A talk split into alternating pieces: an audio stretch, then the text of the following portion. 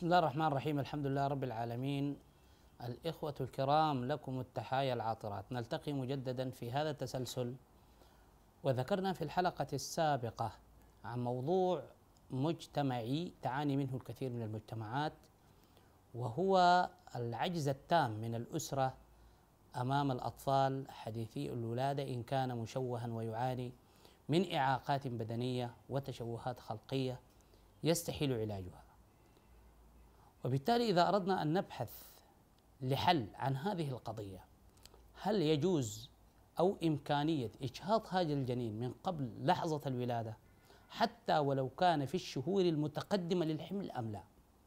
هنا كان السؤال الذي دعانا للغوص في آيات كتاب الله سبحانه وتعالى وتحديدا في الآية 151 من سورة الأنعام حينما فرض علينا منطوق الآية أن نفرق أو على الأقل أن نسأل أنفسنا سؤالا منطقيا. لماذا ذكر الله سبحانه وتعالى النهي عن قتل الأولاد؟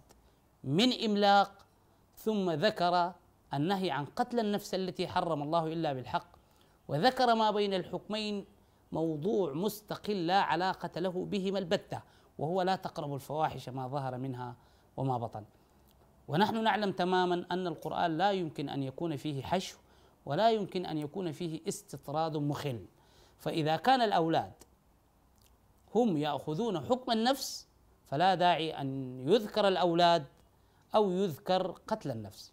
وأما من يقول أن هذه الآية تتحدث عن العصر الجاهلي حيث كان يتم وأد البنات مخافة العار أو مخافة الفقر وجاءت هذه الآية لتنهى عن هذا الموضوع أنا أقول لكم يا أحباب القرآن الكريم حديث يتجدد عبر الواقع. ولا يمكن أن يأتي أو أن تأتي حقبة تاريخية يتم فيها استنفاد طاقة الآية وقدرة الآية وبالتالي تتحول إلى مواعيد لفظية فارغة ليس لها إمكانية تمظهر في الواقع وعلاج للواقع المعين.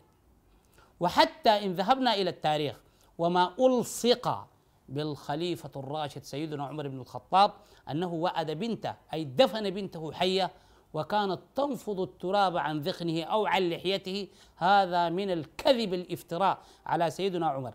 بل أقول لكم هذا ليس بوسع طاقة الإنسان. يا جماعة ما فيش حد بيدفن ابنه وهو حي. الكلام ده بالفطرة بالفطرة لا يمكن أن يستقيم. وأذكر لكم قصة. قصة حكاها لي أحد الأصدقاء وقد وقعت أمامه. أنه في ذات يوم كان يصنع كمينة من الطوب وأنا لا أدري هل تفهمون هذا المعنى أم لا. المهم هذا الطوب عندما يتم حرقه بالنار لعمل الجودة. نحن في السودان بنسميه الكمينة. وكان هنالك ثعلب يضع أطفاله تحت هذه الكمينة. فعندما جاء هذا الفلاح وأراد أن يطلق النار لكي يباشر عمله مع هذا الموضوع جاء الثعلب وهو يجري من مسافة بعيدة واندفع داخل النيران. يعني هو استغرب. النار اشتعلت في الكمينة وجاي الثعلب ماشي وجاري وطوالي شنو؟ زي ما نقول نحن اتحشر جوا النار. فكان الأمر مستغرب. عندما انتهى من عمله تفاجأ أن لهذا الثعلب أطفال كانوا تحت النار. هو لا يعلم طبعا. كانت الثعلب عنده أطفال ويضطر يقتحم النار على أنه شنو؟ ينقذ. وكما نرى في كثير من البرامج الوثائقية أن الغزال إذا كانت تسبح بالنهر واراد التمساح أن يسبقها إلى وليدها تقدم نفسها له. يا جماعة دي غزال. وده ثعلب. نحن نتكلم عن الإنسان الذي كرمه الله. ولقد كرمنا بني آدم. هذا الإنسان الذي كرمه الله بالعقل والعاطفة. ومثل هذه الأشياء لا يمكن. هذا الكلام لا يستقيم تاريخيا. أنا أقول هو من الافتراءات. هو أن يدفن الشخص. رجل أو امرأة ابنه وبنته وهي حية. هذه من الترهات التي ألصقت بسيدنا عمر بن الخطاب. إذا من يقول أن هذه الآية جاءت لتعالج واقعا كان في الجاهلية حيث أن الناس كانوا يدفنون بناتهم أنا أقول لك ماذا نستفيد من هذه الآية؟ ولا يمكن أن ينزل الله سبحانه وتعالى آية في كتابه العزيز ولا يكون لها تمظهر مستمر عبر سياقات التاريخ والأزمنة. اذا نصل إلى أن هذه الآية منعت قتل الأولاد وإجهاض الجنين لسببين خشية إملاق ومن إملاق ولكنها سكتت. أنا لا أقول أمرت لا أقول حللت لا أقول أباحت أقول سكتت عن أسباب أخرى جعلتها تقديرية لصاحب الشأن. أما بعد أن يخرج هذا الجنين يأخذ حكم النفس وبالتالي تتعلق به رابطة رابطة الأمومة ورابطة المشاعر مشاعر الأمومة ورابطة الأبوة وبالتالي لا يمكن قتله بأي حال من الأحوال.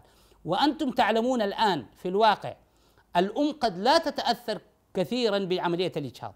يعني عادي بيقول لك المرأة أجهضت موضوع لكن المرأة عندما يموت وليدها حتى ولو كان مشوه فهي تحزن عليه حزنا شديدا.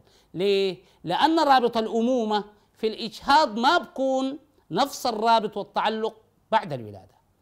إذا نحن عن طريق هذه الآية نستطيع أو نظن على الأقل أن هذه الآية سكتت عن أسباب تقديرية تبيح وتجوز إجهاض الجنين المشوه إذا تبين يقينا عبر الوسائل المتاحة أنه يعاني من إعاقات بدنية يستحيل علاجها. وهذا الأمر سيكون رحمة به ولا علاقة له بأن الأسرة فقيرة أم لا. إنما الأمر متحلق بالرحمة عليه. لأن هذا الجنين إن ترك وعاش أولا لا يستطيع أن يقيم حياته. لا يستطيع أن يعيش. سيكون يعاني طوال عمره. الإحساس بالعجز الدائم من أفراد الأسرة وهم وهم يرونه يعاني. يحتاج إلى الخدمة يحتاج إلى الرعاية. لماذا؟ وهو لن يستفيد من حياته شيء. وأنتم تعلمون كما ذكرت لكم في القصص القرآني أن العبد الصالح قاتل غلاما بشحمه ولحمه. غلاما بشحمه ولحمه حتى أن سيدنا موسى اعترض عليه. أقتلت نفسا زكية بغير نفس؟